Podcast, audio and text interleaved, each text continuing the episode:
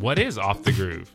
It means you've blown the line or you're pushing the limits a little bit too far, or just maybe you might be looking for a faster way around the racetrack. Off the Groove with Scotty Dubler. Friday, May 22nd, 2020, episode number 133. Man, we're racing this weekend. It's not a national, but there's racing going on this weekend. I'm going to be there. Are you going to be there? No, because I looked at it. It's 1,010 miles from my doorstep to the track entrance. And I'm going to sit this one out. I'm not really comfortable flying just yet. And I thought about driving down there, and it's just a long ways to go. So I'm going to sit this one out, stay at home and watch. But, uh, you know, and hopefully AFT comes out with their schedule real soon and we can get back to normal sooner than later. Yeah, just a little disclaimer. We're recording this earlier in the week because I am going up. I'm going up to Travelers Rest. Uh, I'll be there Saturday and Sunday. I'm actually going to be working with uh, Kristen Beat, who uh, you work Right with on. on, on the broadcast team. Uh, we're going to be doing live look-ins throughout the weekend, throughout the two days. So, uh, just little tastes of what, what you can expect there at the track when you go out there. For those who are going out there, um, we won't be covering the race on what I'm doing, uh, like a broadcast, but we will be giving live look-ins and updates throughout the day and night. So that'll be fun, man. I, I look forward to that, and I look forward to being back at the track for sure. Absolutely. And Kristen mentioned that on the AFT show that she was excited to be going back up there because, you know, when you sit at home, just like the racers, you might get a little rusty. Well, think about that. Your interviewing skills, if you're not interviewing somebody, you know, it's it's not, you know, it is second nature to her. She's a professional, but she wants to go make sure that she hasn't lost anything, try to get back in the swing of things. It's been a little while. So I think it's going to be great. And, you know, with the flat track futures being there, some kids are going to be fun to talk to. You never know what kind of response you're going to get from them. I can guarantee you one thing for sure. We're going to have a hell of a lot of fun doing it. Um, I have no idea what to expect. Uh, there's a little bit of rain, I think, this week, but that's supposed to clear out for the weekend. So, should be a fun weekend of racing. And, you know, Johnny Lewis is involved. There'll always be a lot of cool stuff going on. Uh, look forward to getting back out there and seeing some folks. The turnout is going to be insane at this event, from what I'm I- hearing. Well, somebody shipped me some motorcycle. He's him and his daughter Hayden were putting it together. I think the Bowmans are coming down. I Yeah. think you know. I think anybody that's anybody that's a racer has got the itch. Carver's you know, gonna be I know there. Some, I know some people went to Pensacola. Not everybody did because not everybody was sure that it was going to happen. I think there's going to be, like you said, Carver. I'm hearing the Bowmans are coming. There's going to be a lot of fast guys there. There's going to be a lot of company. And I just saw recently that there's a ten thousand dollar pro purse. So that's that's not too shabby either. So That'll make 'em turn I'm out. glad it. I'm glad it's happening, and these guys need to race. You know, that's how they make a living. Most of them, or some of them, I should say. Yeah, I mean it's it's gonna be fun regardless, man. Being out at the track, seeing folks, um, and uh, watching some racing, dude. I'm stoked on it. So, um, that's like the biggest news this week. Like like we said, they did this earlier in the week, so there may be some new news on the schedule, but I'm sure we'll hit that next week when we get back to it. Um, we had Janish on the 132 last week. We're at 133. I don't know anybody 133, but I definitely have a special guest for you this week. Well, I like special guests. This is one you've wanted for a while, Um, a long while. Kenny Tol- Kenny Tolbert, Who? some guy in Texas. I don't know. Oh, that guy that doesn't answer your calls. Yeah, that guy. It's not Kenny Tolbert, but it Okay. is a guy who's turned a wrench or two. So a mechanic, huh? Yeah, Ah, he's man, been around for a so many while. mechan- Been been in the sport for a while. So many mechanics I want to talk to. Um, I actually don't know a ton about him, so I can't really give you a whole lot of tips and clues on who it is. well, there's a lot of mechanics, so I, I can't even start guessing. If I give you the initials RC, what's the first name that comes to your mind? Ricky Carmichael. Oh, so Oh, that's motocross. yeah, I guess that's fair. But yes, the, I don't know if that's going to upset him, but I, you might have hurt his feelings a little bit by not saying his name first. Rick Canode. Rick Canode, yeah. Ricky Racer. Yeah, we've had, we you've wanted him for a while, and uh, we were finally able to secure him. I think your dad actually played a big hand in, in securing him, which is actually pretty cool. Um, Yeah.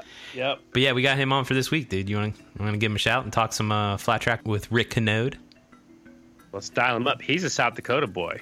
I'm stoked on this one, man. I know that he's been around a while, but I I don't know a ton about him.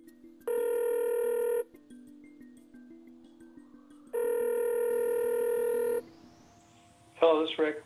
Rick Canode. Ricky Racer. What's happening? Uh, not much. Just taking it easy for the night. Yeah. Yeah. What have you been doing during quarantine? Uh, just working.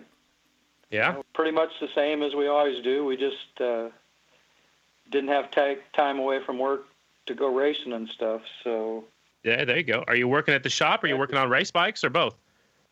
uh, you know, haven't touched the race bikes. Uh, really, we had spent quite a bit of time getting ready for this, you know, because with the shop being busy in the springtime, the bikes need to be ready for the by the first race, so we can get through the spring part without doing a lot of, you know, tear down time and stuff. So, actually, been doing a lot of honeydews that I haven't done for three or four years. So.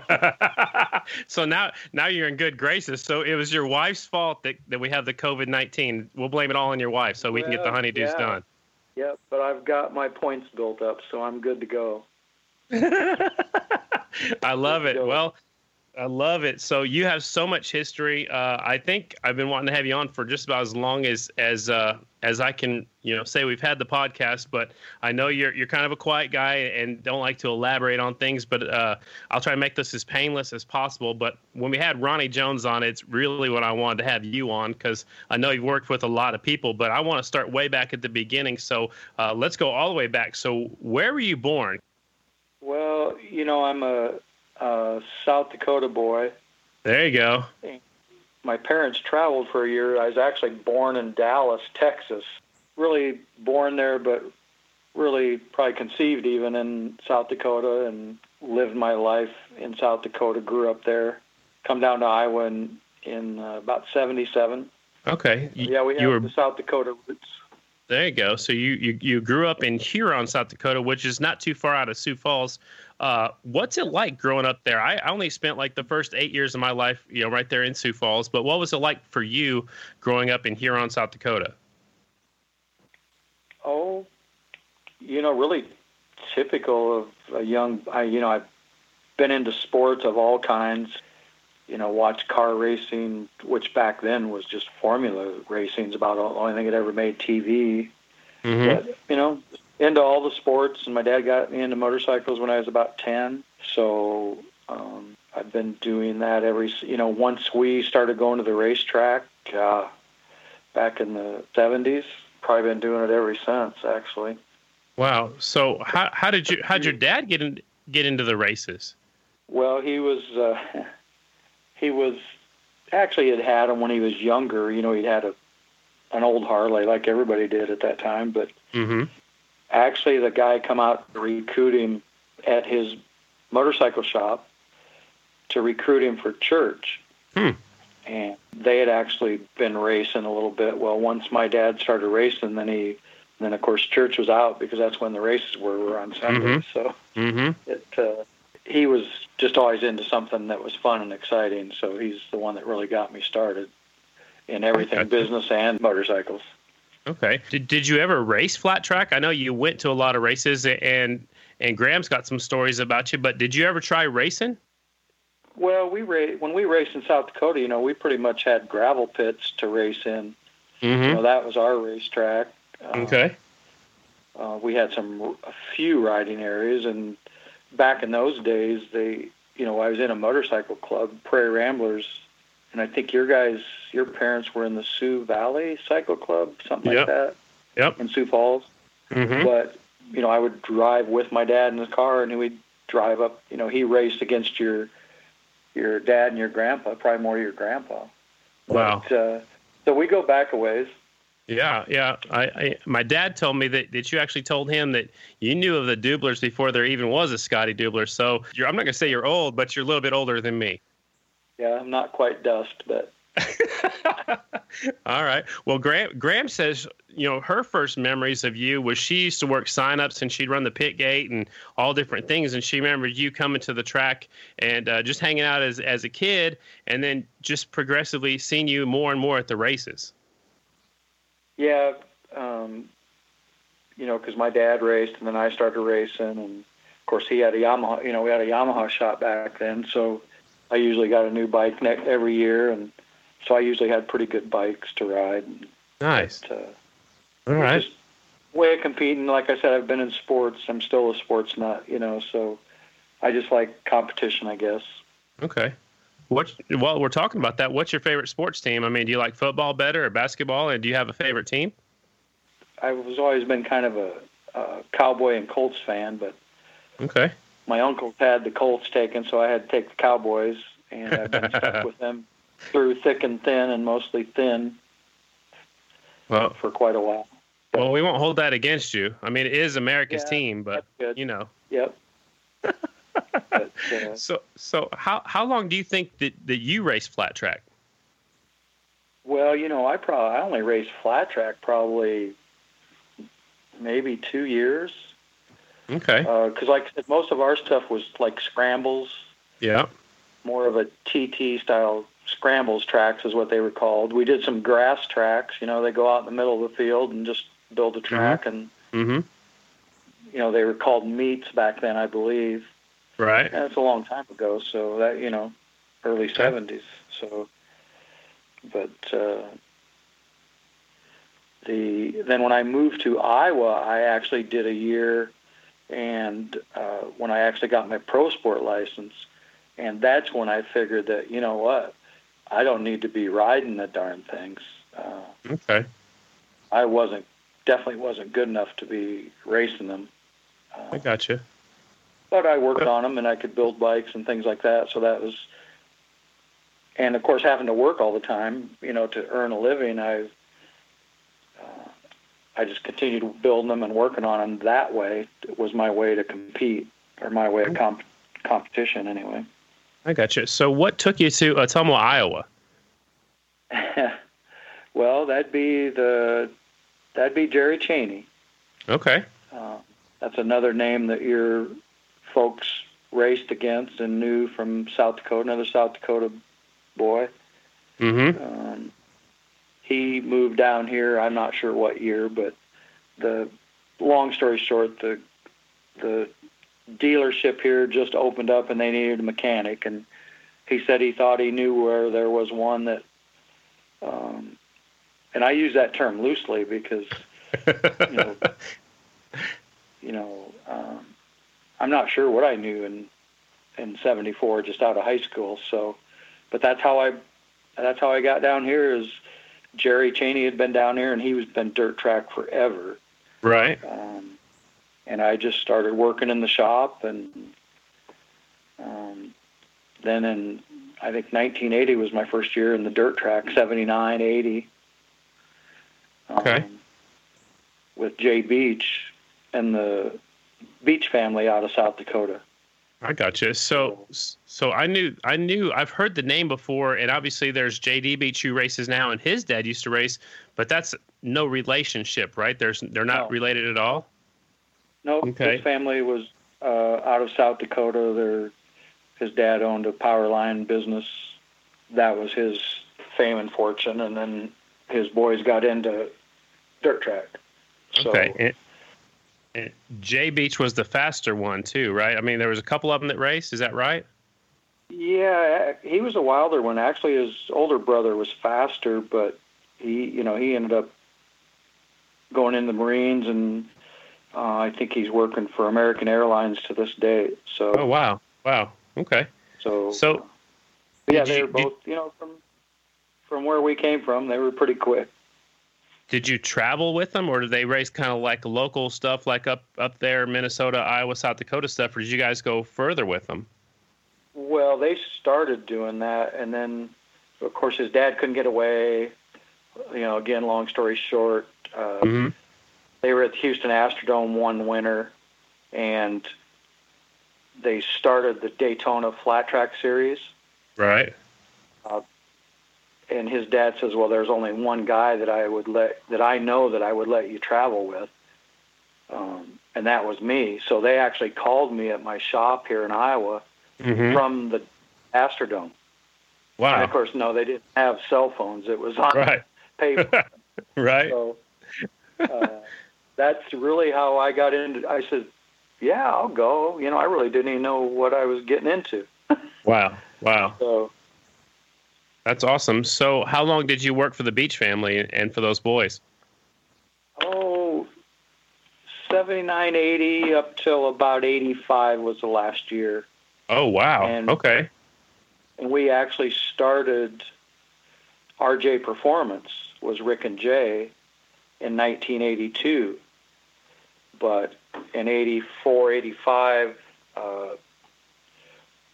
I just needed to get, I needed to be a little more stable because I had to kind of take care of myself in the future. So, um, anyway, I ended up buying Jay's half out and uh, have been doing that ever since. So RJ Performance is the shop you have in Ottumwa. I've been there a couple times, and you you showed me around quite a bit. What what lines do you carry right now? I know I know it's a big dealership, but tell me all the lines you carry. Well, we're Polaris, Indian.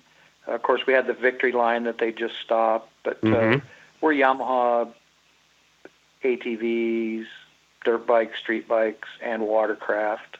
Wow. And we sell a few odds and end things, you know, Right. but uh, Right. and we do a pretty big, uh, pretty big online business. So it's kind of just going with the flow, basically, Mm-hmm. to be able to grow and instead of being And- stuck in the well, that's the way we always did it mode. So Right. Right. yeah, you wouldn't you wouldn't believe the place. Yeah, it, I bet. I bet it's changed a lot since I've been there last. But so owning the shop uh, kind of gives you the freedom to go do, you know, go to the races when you can. So uh, you know, as long as I've known you, you've always been a tuner at the racetrack. So after the Beach family, who did you work for next as a, as a tuner? Well, uh, you know, we ended up in the middle of the year. Uh, we ended that deal, and uh, actually, Ronnie Jones was traveling by himself at that time. I don't remember exactly why, Mm-hmm. but uh, he actually called me and needed some help the rest of the year. So, God, I, I started, you know, I worked for him for half a season, then Lance Jones, uh, and then I was back with Ronnie again for a while. Timmy Uh-huh. Mertens, you know, we worked together for Okay. a while. Yeah. Uh, and assisted other ones along the way. Um, I remember Eric Rouse, David Lloyd, of course. Wow. Bailey was actually from Ottumwa here. Yeah. He was national 39. Okay. Then, of course, um, I worked with Brett Landis and Jim Landis of the Undo, Undo race team. Worked for them Well- for quite a few years. So what? Before we move away from Ronnie Jones and Lance Jones, all those guys, I'm assuming this is in the '80s. What was it like, you know, being being a tuner during that era of flat track with you know so many fast guys? I think when anybody that made the main could line up and win a race. Uh, what was it like back then? You know, working for those guys you just mentioned. Well, you know, at that time, I, hell, I still didn't. You know, there were so many things I didn't know. Uh, and I'm still learning today what I didn't know. You know, then. Right. Right. But it was. Uh, you know, we were always shoestring budget, which, you know, that's. Mhm. And I really pretty much. Hey, I was just a tuner. I didn't have. I wasn't sponsor. I wasn't any of that. You know, I was. I just had to devote my time and energy, and so it was, uh, you know, a lot of learning. Okay. A lot of learning. You know, I I learned a lot from the riders and from the tracks, and geez, it go Carl Patrick, you know, Harry Lilly, Ray Plum. That's Wow. that's the guys that kind of taught me the ropes as far as tuning. Right. Um, so, you know, Ray Plum was with Honda. Uh, you remember Harry Lilly, I'm Yep. sure. Yep. I sure do. Yep, he, he was Rotax, and he did a lot of Honda's work for him on the side. And then Carl Port- Patrick, of course, he's he's been he's been a Harley guru for a long time. So, in, in your mind, what was easier to work on, the RS 750 Honda or the XR 750 Harley? Well, probably for me, it was the Honda was more what I was used to because I was always around a metric dealership. You know, Okay. Right. Right. the Harleys were more time consuming, and when I come home and had to work to make a living, it was Mhm. you know it just fit. You know, the Hondas fit my schedule a lot better. I gotcha. Uh, Um, you, you mentioned Brett Landis a little bit, and I think, I think he's kind of an underrated guy. I mean, he won two Grand Nationals, you know, 1995 Daytona Short Track and 2003 Springfield TT, but uh, he kind of flew under the radar. But he was he was a man. I thought he was a very talented rider. Well, you know, we you know we had a lot. Our first race together, we won the nationals, so we really thought, you know what, this is weird. This this was meant to be, you know. And then Mm-hmm. uh, I don't, you know, we weren't cocky or anything. We were never cocky. It was just not our game. Um, but yeah, you know, he got hurt a couple times, and you know, we all know Davey Camlin and all that. So, you know, it just really wasn't meant to be. And and there's other riders that fall in that same category. So Right. it's just not an easy sport. That's for sure. You know, it's Right. It's a tough sport and tough way to make a living for sure. Yeah, absolutely.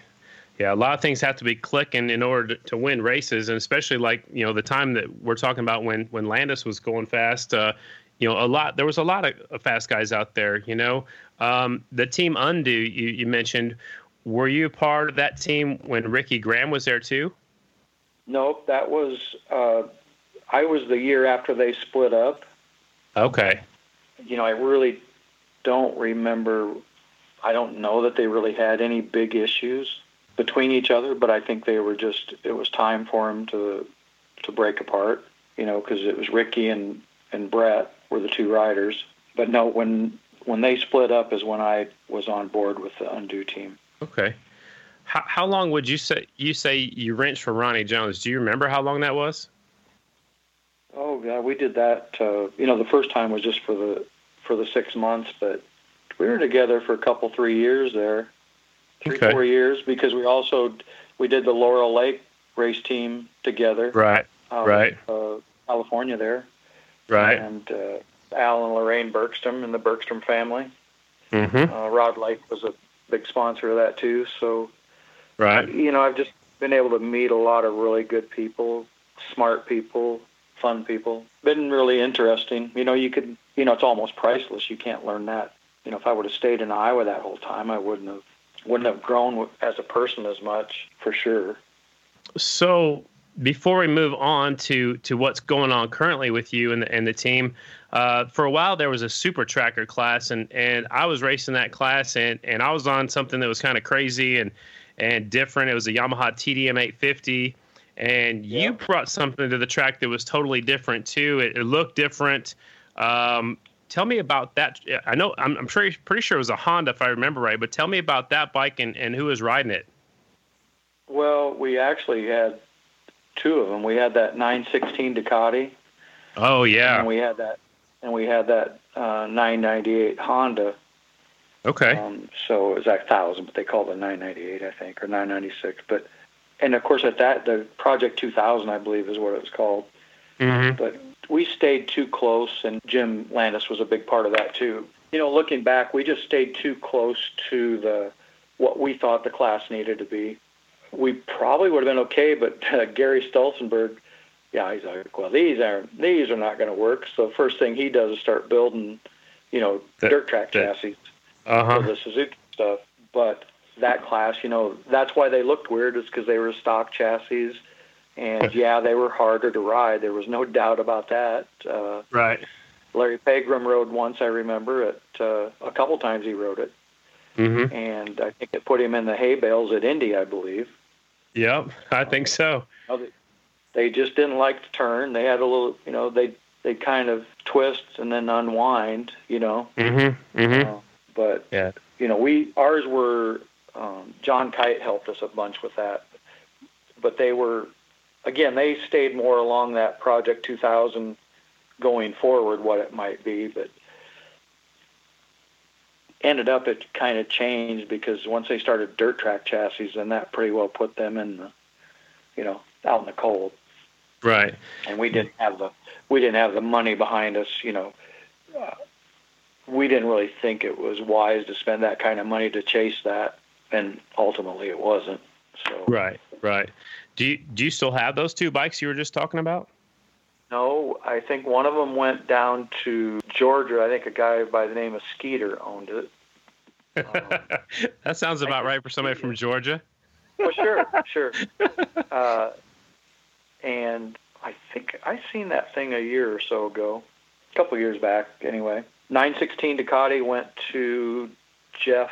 Oh, I wish I could say his last name. He is a uh, a kid from California. That his dad is really rich in the dirt track, you know, era. Okay. Yeah. So he he owned a lot of old race bikes and stuff like that. And I believe he still has it, but I, geez, I haven't talked to him for a long time. Okay. So you, you mentioned a, a, guy named Trent Bailey, who is who is from right there in Ottumwa, Iowa. Uh, he had the national number 39 for a little while, and then your stepson, which I know you call he, he's basically your son. You, you, call him your son too. Oh yeah. Uh, Matt Burton also had the number 39 from right there in Ottumwa. How long? How long did Matt race? Well, he, you know, he didn't get to race much because I was always gone. Uh, so he's running the shop. He uh, once I backed out of full time on the dirt track circuit, then him and I were able to go dirt tracking, and you know, he was like you said, he was national number 39 and made some main events, TTs and short tracks. And mm-hmm. I always tried to keep him off of the big motors because we didn't have the money to do that. And gotcha. but he did ride that super tracker a few times, and uh, okay. uh, he rode that Honda at uh, Chicago. Okay. Half mile. Joe and, Joliet. Yeah, yeah. Yep. And he was yep. he was bouncing off the wall a couple times. I was like, okay, that's why we're not racing this. but, uh, I gotcha. We were, you know, we did the AMA Supermoto National Series mm-hmm. and had pretty good success with that. Uh, in fact, Jake Johnson raced a few. Even uh, Sammy Halbert was at a couple of them, and uh, but you know Matt had numerous wins in the 250 lights class, and then a couple runner-up finishes in the standings. So, so you know we had a good good run at it for. Uh, you know, I took him all the farther I could take him, and uh, you know, then the economy kind of took a dive, and and then after that, it was about time to stay home and work the business. So, okay, so he kind of left racing, and then you kind of left for a little while, or I didn't see you for a little while. Yeah. Um, yeah. When did you get hooked up with Robbie Pearson? Well, you know, in 2017, I had a heart attack, and oh had, wow, uh, that's how it started. Okay. Yep, I had uh, five bypass, and it's like, you know, I laid there for quite a while just thinking, okay, what do you really want to do? You know, do you really, and you know, it really come down to stress, stress and hereditary. So it's like, okay. oh, great, the two things you can't measure. You know, wasn't, you know, I wasn't the best physical condition, but I've not been, you know, terrible at it. Mm-hmm. But it was pretty much right. Anyway, so um, I, and that's about when they started. They were, of course, I was an Indian dealer, so I knew what was going on with Indian and that dirt tracker.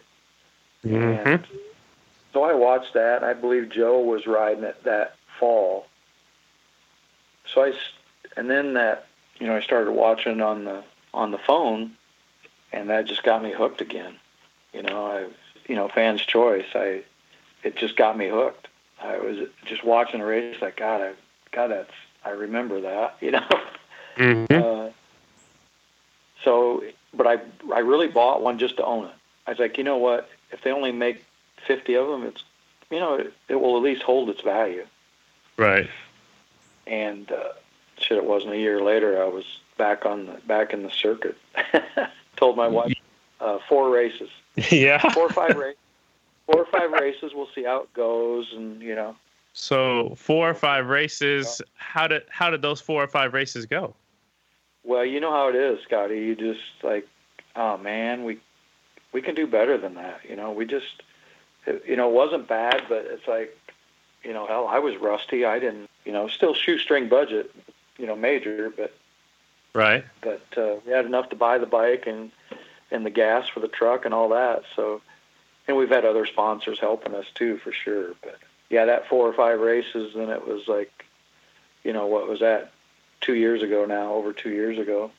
Yeah, I again, I just I thought I'd buy the bike and I would just be the tuner. You know, Robbie's Uh-huh. race team, and I would just join up with him, help him try to win that national that he's always you know wanted to Yeah. accomplish. Yep. And I went from that to being sponsor, tuner, driver, you know, wash boy. the whole nine yards. we Yeah. Oh yeah, we laugh about it all the time with my buddy Doug Stooksbury, and he's you know, in fact, when I bought the bike, and I was not planning on racing when I bought ordered that bike. I that was not I had not made a decision, and he goes, "Oh shit, we're going racing, aren't we?" I go, "No, no." Oh yeah, we're going racing. I can tell. Uh huh. Uh huh. So those those first few races, how long after that did you make the decision to say we're going all in? I'm going all out. We're going to go race every race. So was there a moment that you decided that? Was it a certain track and a certain finish you decided that that hey, let's go do it, or was it Doug Stooksbury talking you into it?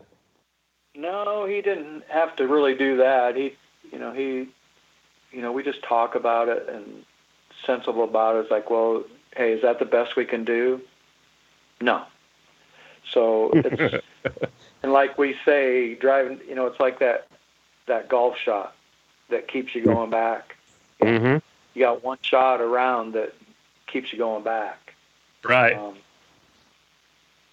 but you know, we felt like we were improving slowly but surely, slower than we had hoped. But again, it goes back to shit. If it was easy, everybody'd be doing it. So Exactly. you know, once them competitive juices start flowing, you just uh, it's uh, it's hard to explain. And I, you know, you know it, racers know it, but Mm-hmm. you know the general public doesn't really know. They kind of are them guys nuts or what? You know, and I'm not talking about the riders. I'm just Right. Right. you guys drive all that way and turn around and drive all the way back. It's like, you got to get back so you can make some money. That- that's right. So you can go. That's right. So you go again. Yeah. So let's uh, let's talk about you know again. How did you decide Robbie Pearson was the guy to ride your Indian? Well, he's a, you know, we've known Robbie. Him and Matt grew up racing against. You know, they raced against each other. Uh, of course, Robbie was, you know, he run the full year every year, and we were part timers. But you know, you you get to know people, and they're from Illinois. We're from Iowa, so we did a lot of. You know, we were doing a lot of Illinois local races. So so we got to know him over the years. And again, I was thinking that he had a, a team and I would just assist with it, you know. And, um, but uh, the competitiveness in me just didn't let me. I like things a certain way, and and uh, he just needed help, and we felt like we could provide that help. You know, everybody likes Robbie. You know, there's no doubt about that. He's well liked and well mannered, and I think there's only him and a couple of riders have a couple. You know, their hair stands up on their arms with each other, but but that's normal. You know, Right. Right. I like it. Yeah, Let's, everybody everybody likes Robbie. yeah. Let's talk about 2019 just a little bit. Uh, what you know, when I was looking through my notes and getting everything ready for this uh, interview with you, I didn't realize that he had 13 top 10 finishes last year out of the 18 races, uh, and finished eighth in the point standings with the best finish of fourth. So I know you had some highs and some lows. Um, the lows I think would be Rapid City when you, when you guys had the crash and, and weren't able to make it out to Sacramento. But uh, you put some put into words your 2019. Were you happy with the results you guys had? Yeah. Well, it's one of them things. Like I said, it's the golf shot that keeps you coming back. Mm-hmm. Uh, if you if you look at points, and and I'm just I'm going to be close, but not exact. Right. We had that four four race stretch coming up, four or five races coming up, and it started with the Black Hills, Rapid Mhm. City, and and Sturgis, and you know I said before because we were, you know I'm going to say we were like 12 or 13 points out of like fourth or fifth place, and we were really we felt really good. Um, and I said before we went there, I said, guys, this is these four races can make or break the season. And of course, you've seen everybody see. Well, most people saw what happened at Rapid City. Um, not anyone's fault necessarily at all, but it did happen and does happen once in a while. And you know that it really didn't hurt Robbie's confidence because he was after that tumble he felt really good. He was strong. He was he's probably in his best shape he's ever been in. Um, and that was I said that's why you don't feel as bad as you should feel. you know, mm-hmm. after that tumble. And we did actually go to Sacramento, and that's where um, a good mechanic comes in handy because we had a bike issue. Well, we only had one bike. The other one was laying in the back of the race truck, all mangled up. Mm-hmm. So uh, we had a little, we had a breakdown there. Um, so anyway, we're down to one bike the rest of the year. So we, you know, we struggled a little bit, but we came back and we, you know, we finished eighth and could have been could have been better, could have been worse, but we all just at the end of the year we just wanted to go home and think about it for a while and of course, we knew there were some big changes coming, so we weren't really. But as a team, we really thought we didn't do as well as we could have, um, for for whatever reasons. But we thought we really feel like we can be better. You, you obviously want to keep improving, and that's what everybody does. It's you know competitive like we are. Um, talk about those off-season discussions. How did those go, and you know, was it hard to make the decision to have you know, you know the the new team, the new format, and be you know one of the Super Twins teams? Well, yeah, it wasn't easy because we, you know, we don't, as a team, you know, we really didn't have the big sponsors. We don't, um, you know, we didn't have what we thought we needed at first, but, you know, when it come when it come time to make the decision to do it or not do it. Uh, you know, we had people that stepped up and that have been behind Robbie and that has been behind the team and uh, myself, and we just said, "Hey, come on, we got to try." You know, we um, if it was about making money, we'd stay home. You know. Um, that's kind of how racing is. You know, you if it was all about if it was just about the money, well, you'd stay home and work. But right. But we had people that were interested in helping, and and when it come down to it, we said, well, we need to know now, or you know, and uh, they stepped up, and and so we, you know, here we were. We were, you know, we went we went down to Daytona. We felt like we were ready Mm-hmm. And we'll never know that, but because we got to unload. We didn't get to run the Daytona TT, but up at Volusia, you guys were down there. You know, the team was ready to go.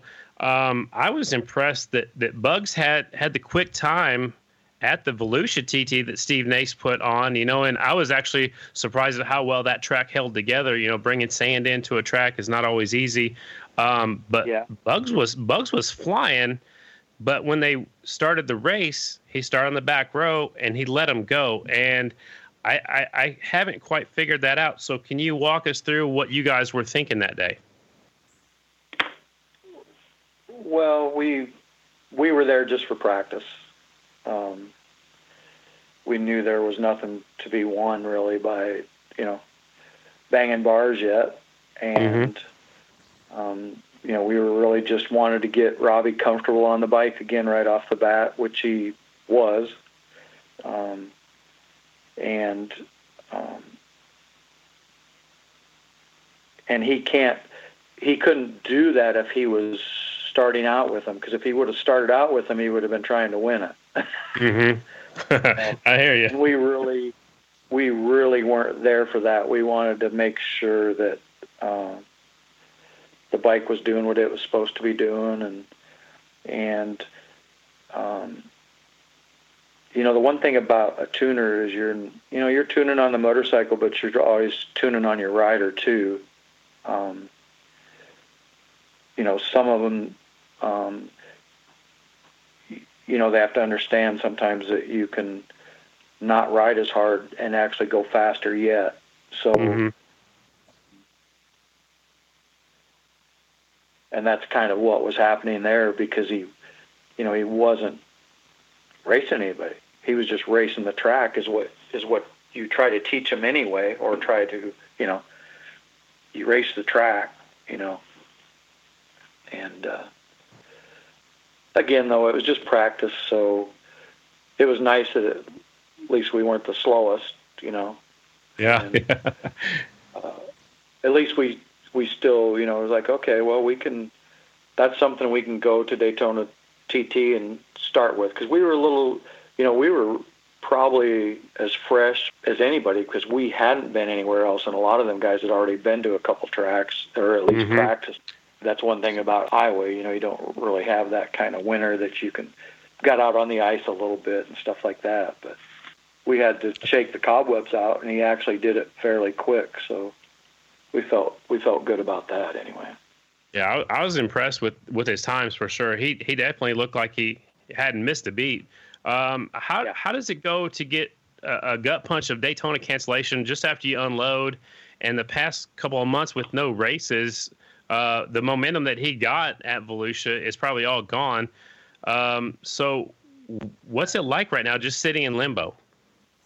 Well, you know, we you know, we have a plan. There's other you can see what everybody else is doing, you know, they're you know, they're busting it. They're doing what they think to keep themselves prepared, but you know, riders don't forget how to ride. I believe that. They they do not forget how to ride. They just um, main thing is keeping in good shape. But I would rather back off a little bit this time, and I think that's kind of what we're doing, just back off a little bit because if and when we start racing, um, it's going to be pretty demanding. So uh, you don't want to burn out too early.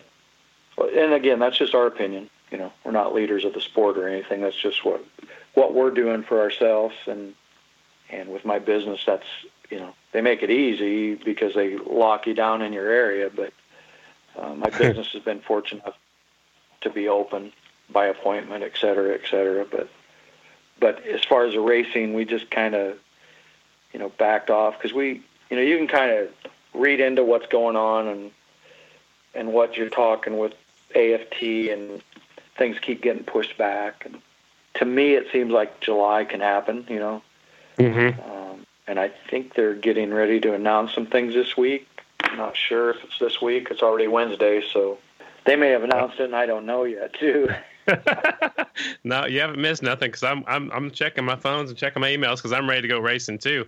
Um, Yeah. While you're talking while you're talking about that, there's kind of like a little mini national this weekend at Travelers Rest.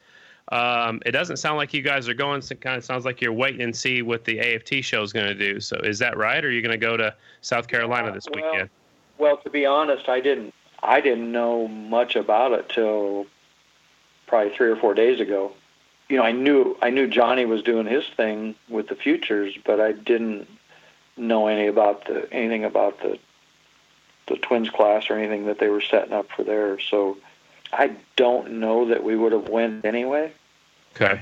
Uh, we're going to save what we have, and if they tell us we're going to race in July, then we're going to be make damn sure we're ready then. Uh, Perfect.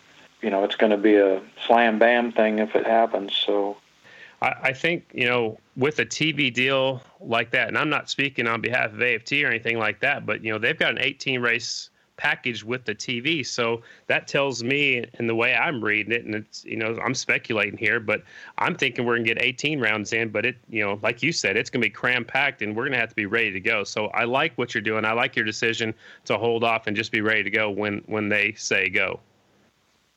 yeah, we'll see if that works, right?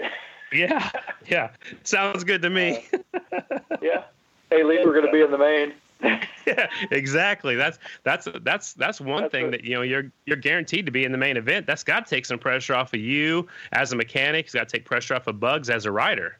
Yeah, yeah, it'd be interesting to see how it plays out because it's like we were driving down to Daytona. It's like we're going along, and all of a sudden I just yelled out, "We're in the main!"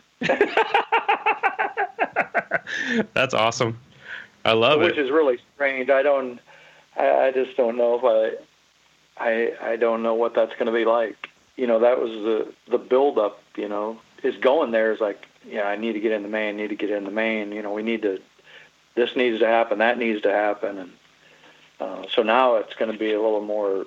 Not that it's going to be any real different, but it can be a little more strategic. You know, I think there's some things that you could do a little bit different because you don't always have to be in the front row to win a race. Uh, Right. you know, some tracks you do.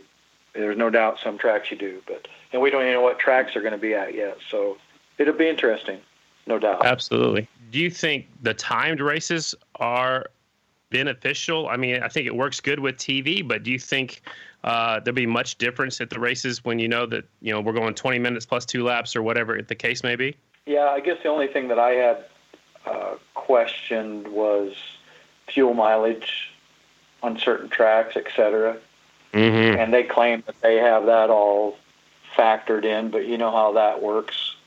I, I really don't know what to think about it. I, Okay.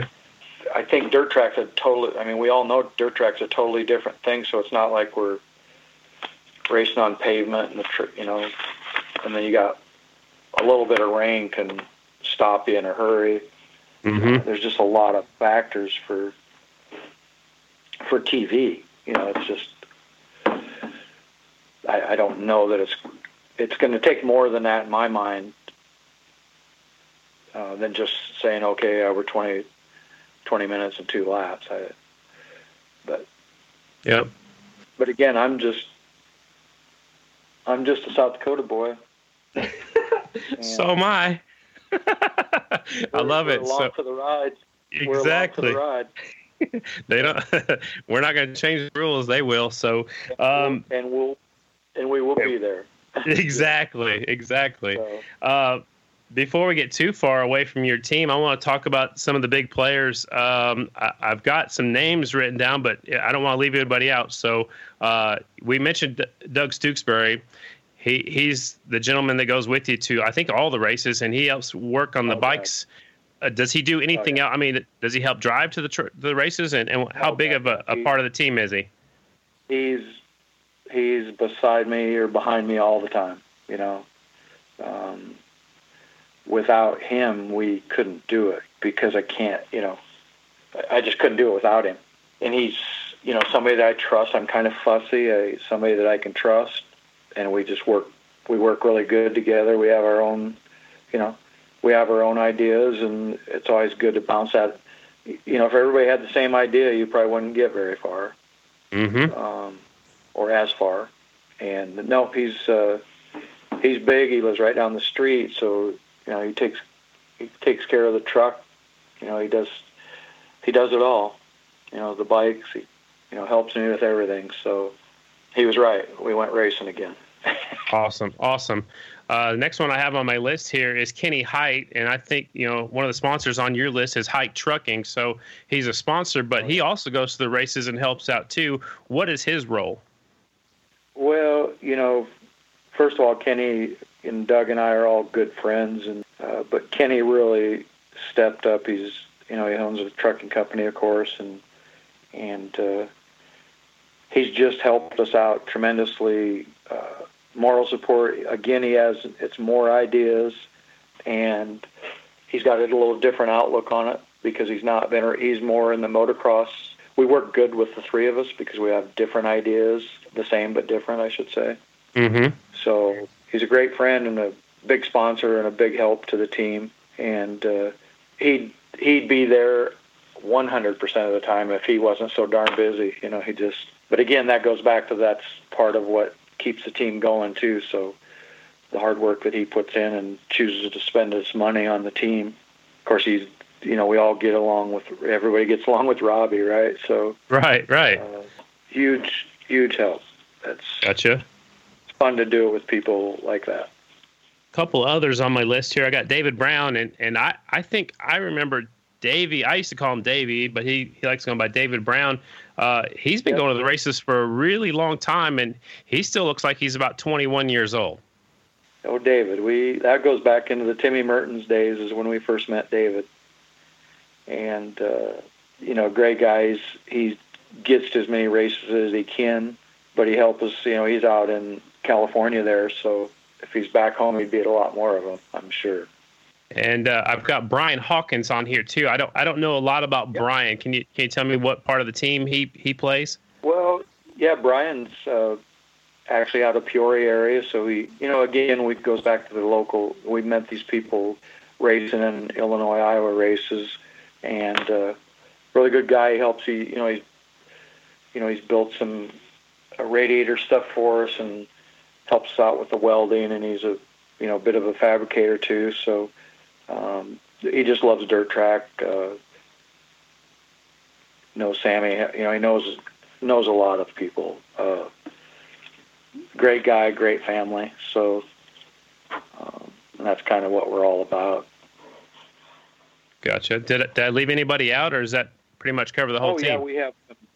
Well, no, we have Stacy and Jeff out of Country Saloon in Peoria, there, East Peoria. Mm-hmm. Big sponsors of us. They they stepped up, you know, when we needed the help. Been a big 27 supporter for years. Uh, John and Shirley Franklin, you know, he goes way back. You know, he's one of them guys that's ridden to a lot of races on his on his Harley Davidson. I got to check and see if he's got that Indian racing flag up in his garage yet. I don't know if he will put it up in there, but we'll have to ask him about that. But no, he's a he's helped us out big time this year too. So, and then Randy Rothy is uh, he's out of the Chicago area, uh, a big bug supporter and for years and Rekluse clutches. You know, for a small team like ours, uh, you know, I can't even tell you how much they helped us out. John at Rekluse last year and and this year, and you know, maybe giving us some help and information that others would not. When we have mm. questions, I could talk to them. You know, the Patterson family. You know, Terry, you've stayed at TP's, yep. haven't you? I haven't stayed yep. out there, but but I've hung out with with really? them out there, and they've come and met me at different places. I think they bought me uh, some food a couple different times. But yeah, I know TP. Oh yeah, well the Patterson family they've put us up for oh god how many years is this you know going on? you know, Peoria Motorcycles a big big uh, big help, a big fan of Robbie's. So and then Gary and in, Gary and Dean at Indian uh, you know, they don't share as much as they I'd like them to share with me, but mm-hmm. but they definitely help the team like they do others. It's awesome to have a lot of lot of great people behind you. It sounds like they're almost all your friends first, and sponsors and helpers of the team second. So I actually got a question from Bugs. He he uh, we were texting earlier today, and he wants Uh-oh. to know. Yep, he he wants to know on the air when you're going to build him a Rotax for these outlaw races. Uh, he wants to go. He wants he wants a framer or a Rotax. He said, can, "See what you can do." Oh my God. yeah. Well, I uh, I just got to work on selling this business, and then we maybe we could do that. But I can only handle so many things. but trust me, yeah. I trust me. I think about it. I think about a lot of things I shouldn't do. So we were just talking about that the other day it's like, well, there's got to be something out there that we could buy that's ready that we could just have to maintain, you know? Uh huh. Uh huh. uh-huh. That'd be the easy way to do it, but nothing, nothing's that easy. Well, I know it. I know. so, are are you guys just probably going to run the nationals this year if we get to racing? Um, you know, like we we mentioned a couple different times, if we do get to racing or when we get to racing, I think it's going to be pretty much jam packed. Will you you even try to do any of the outlaw races, or is that up to Robbie, or how does that work out? No, I I would. Well, the problem is if you don't have that bike that we're talking about, you know, you end up riding, you know, and hey, the people that want to help are great but you can't you can't race the guys that you're going to race with stuff that's not prepared, you know, mm-hmm. and it just you know what it's like, Scotty. It just takes a lot to do that. So it's like uh, I don't think we're going to have any time to do any of that. Okay. But it wouldn't it wouldn't be a bad idea just to be able to get on a, on it at a couple tracks to get loosened up again. But we're going to rely on our experience. How's that? I'd rather have Kenny Talbert's or Jared Mees experience, but we're going to well, go with what we know. Well, that will just make it even sweeter when you beat those guys. Well, uh, you know that's what we're trying to do, and that's that's again that's that's the competitive part. It's not easy, but we're going to keep trying. I love it. I love it. I cannot wait for Robbie to win his first national, and uh, uh, I think with with your help and your support and the other guys we just mentioned, he's got as good a shot as as he's ever had. So hopefully it happens here real soon. You know, we, you know, Peoria, we should have been on the box. I don't. I'm not saying we could have run with Briar, but we we took ourselves out of that. But the really the race last year uh, was mechanic was not Mechanicsburg. Williams, uh, Williams Grove. Williams Grove, yeah that racetrack and race was one that we could have run up there because we did. Robbie did in the heat race, mm-hmm. and you know he about got taken down in the first second corner at the start. And I think if you look back, I think there was there was laps the last half of the race. That he was the fastest one on the track, and he was coming forward. Uh, he, mm-hmm. So that was a race that, and there's going to possibly be some of them type of tracks and we just have to be ready. We'll try to be ready.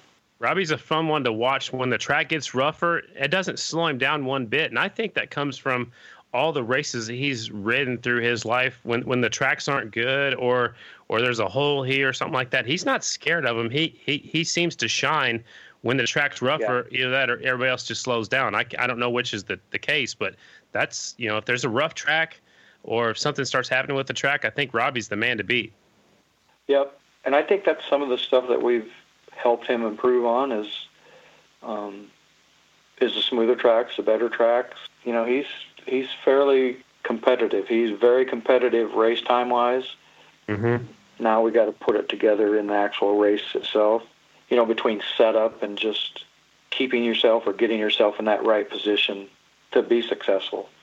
Yeah, he he's right there, Rick. He is right there. I think he's going to win one here real soon. Uh, one more thing before we have a, a few random questions. Uh, some Graham's questions coming up and then some rapid fire questions. But one more question. Uh, we just heard recently that Peoria is canceled. That's got to be a huge bummer for you and your team, and especially Rob because he's from right down the road in, in Pekin oh, and, and around there. So, talk us through how, how does that, you know, that's that's got to be hard on a team that goes good there. Yeah, that that uh, is a bummer for sure. Um, again, we should have easily been on the podium there last year. We shouldn't have been coming from the back like he had to do. But uh, even then, he got to the podium on the last lap and got split up at the flagman. But uh, no excuses. No, we're yeah, we're bummed, but uh, you know we're hanging on. We're hoping they're going to figure out a way to have a TT somehow. If not, we'll just have to go win a half mile, or maybe the tuner can get his act together and we can do well on a mile. I love it, Rick. You're, you're so awesome to talk to. Uh, before we wrap up the, the episode, we, we usually have Graham's question, and, and you know, I think you've known Graham longer than I've been alive. So uh, she she was she had to think on this one for a couple days, uh, but she wants to know Uh-oh. who were your heroes growing up. When you know you're from South Dakota, from Huron, so uh, did you have any heroes growing up? You know, back back home in South Dakota. Boy, you know, I was just I was really big in sports, and uh, you know, my dad. I always wanted to be like my dad. There you go. That's awesome. Uh, yeah, you know, he just, and I'm still trying to be like my dad. You know, me too. He's 80. Is he? Dan, is he 84? My pa is 88. No, actually, he's 89. 88. 88 or 89. Okay, yeah. My dad's 84. Wow. Awesome. I just guess I just always wanted to be like him. You, have mentioned that you're you're kind of a sports nut. So, who's your favorite Dallas Cowboy player of all time?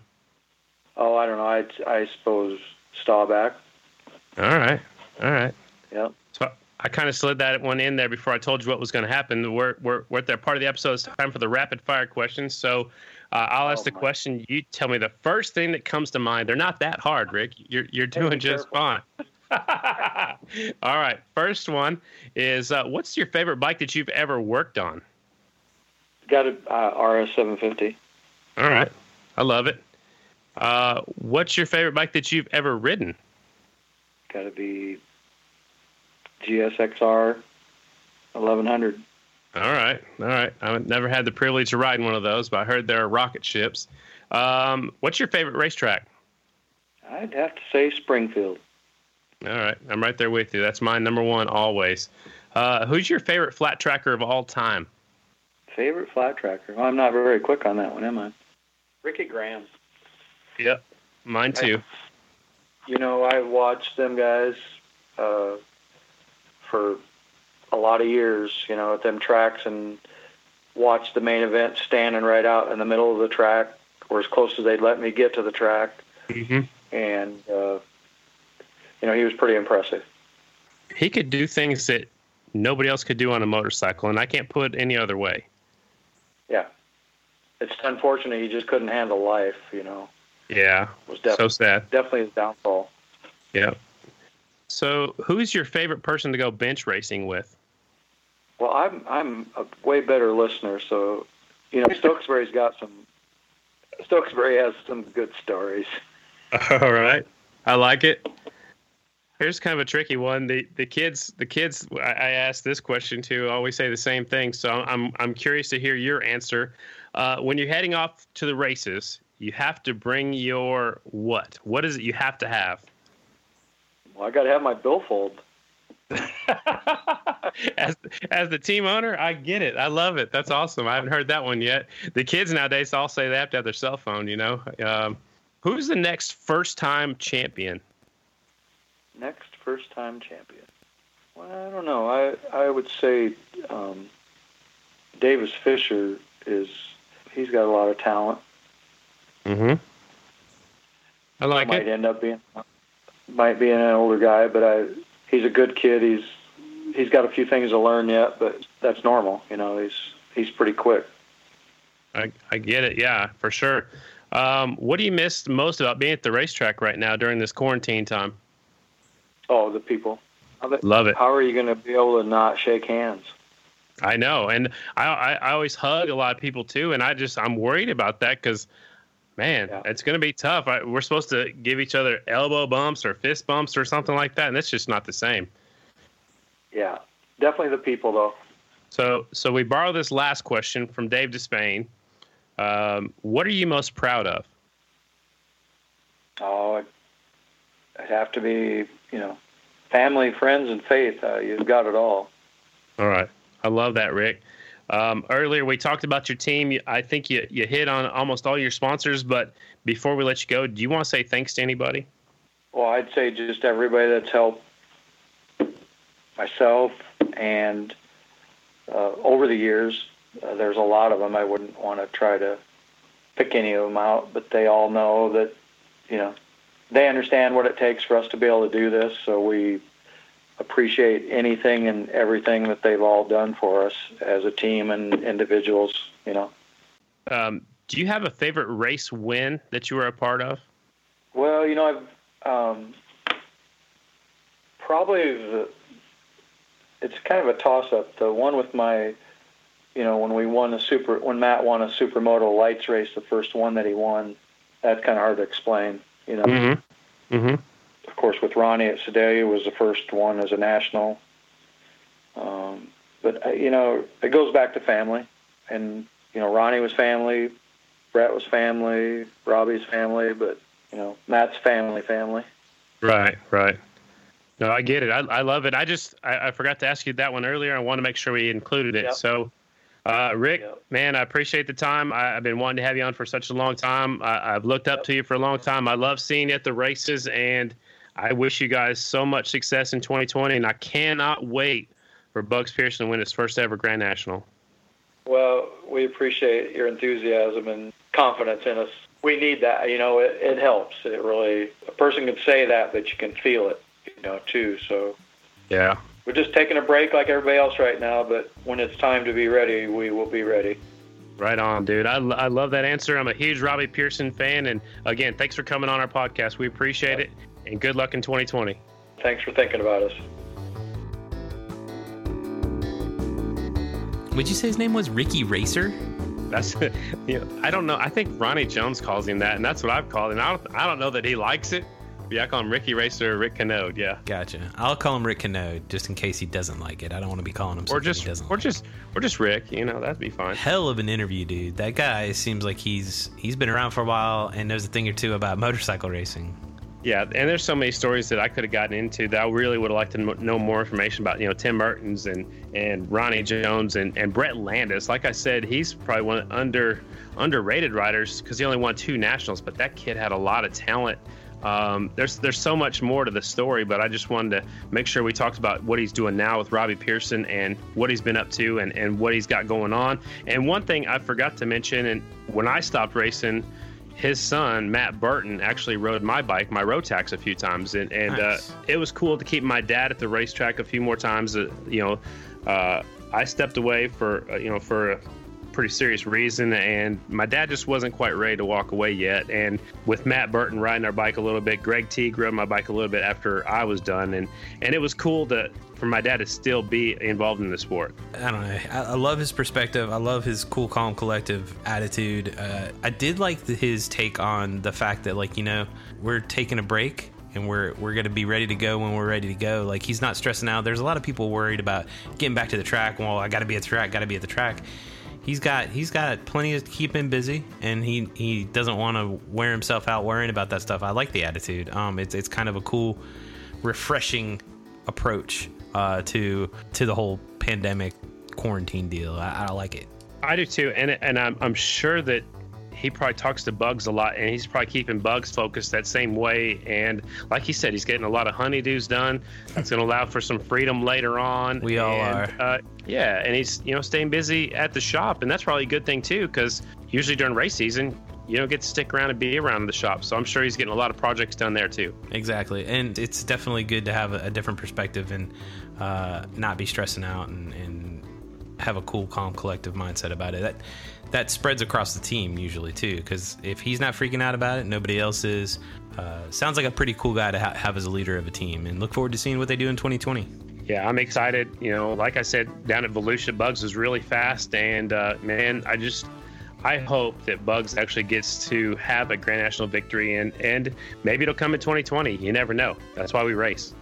I don't even remember how many are in each main event, but I think there's 18 guys each week that can win. So I mean, that's one in 18 is a better chance than he's ever had week in and week out. So um, if he could do it, he's he'll do it, and uh, it'll be awesome to watch either way yeah, I, I, can't wait. And I'm ready for the racing season to get going.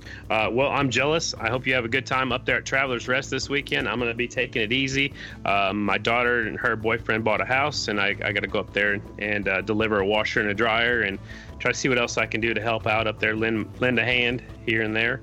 And uh, I'll uh, be trying to watch for some updates on the on the interwebs. I may be doing a, a pit walk this weekend, so you definitely have to. Not me personally, but I'll be I'll be running the camera like like you and I, old school pit walk style with Kristen Beats. Uh, what? You now you're really bummed. That's like your favorite. Now part. I'm jealous. I know. Now I'm jealous. You're like, dude, I you were pissed I that love, was, you were pissed about missing the, the racing, but you're about to miss a pit walk. And now now you just lost all hope. You know, for some people that don't know, Mr. Carter, the guy sitting on the other side of this microphone, oh boy, on on the other side of the computer down in Florida, yeah, is the guy that came up with the pit walk. Eh, that's debatable. Yes, I did it no. first at AFT, but the idea of like walking through the pits is not like my right, right, deal. right, right, right. But you said this is great. Yeah, you know, I would, and the reason I did it with you originally is because you didn't know anybody in our sport. So right. I would walk through the pits and say, "Hey, man." Uh, this is Chris Carter. He's going to be running the, the cameras and stuff like that. Well, you got to meet everybody. And then all of a sudden at the Arizona Mile, yeah, you said, hold on. Let's do that again, but I'm going to follow you with the camera and yeah. a gimbal. I think we were. I don't even know if we had a microphone that time. The gimbal wasn't even working. We didn't have a microphone. I was just using the phone iPhone mic. It was after a broadcast meeting. It was like right before we went live. And yep. I was like, let's just take five, ten minutes and do this. And I actually just came across that. It, it popped up on my Facebook, so I reposted it on my Facebook wall.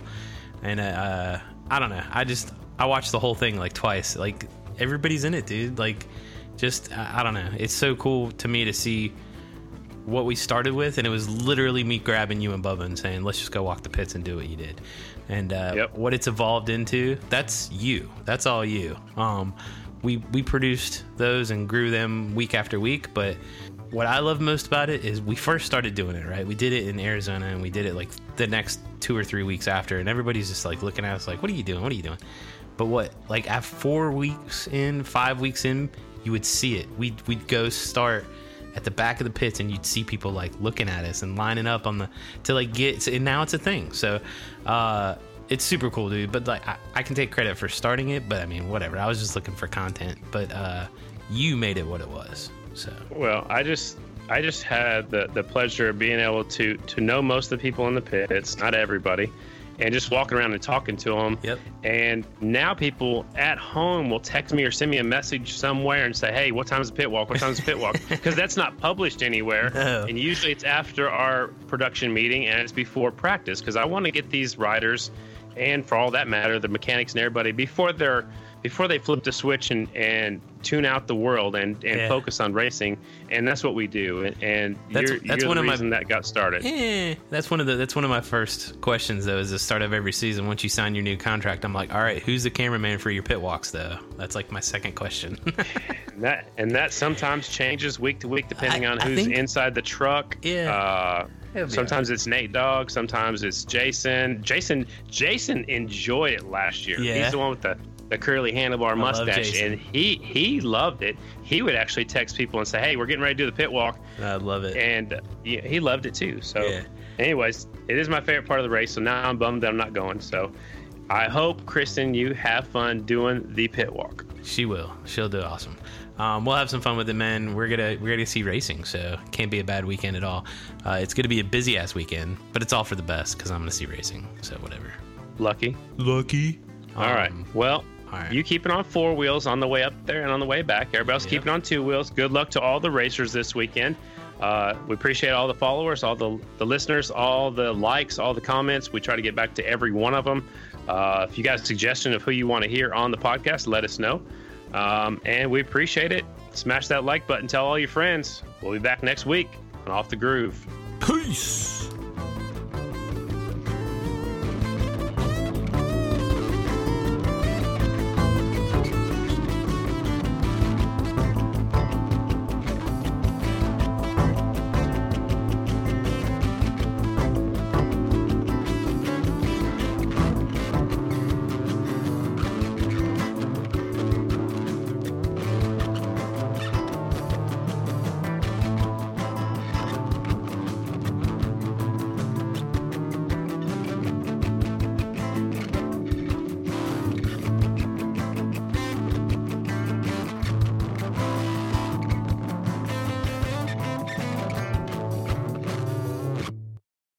What does uh what kind of shoes do frogs wear? Slip ons. Open toed.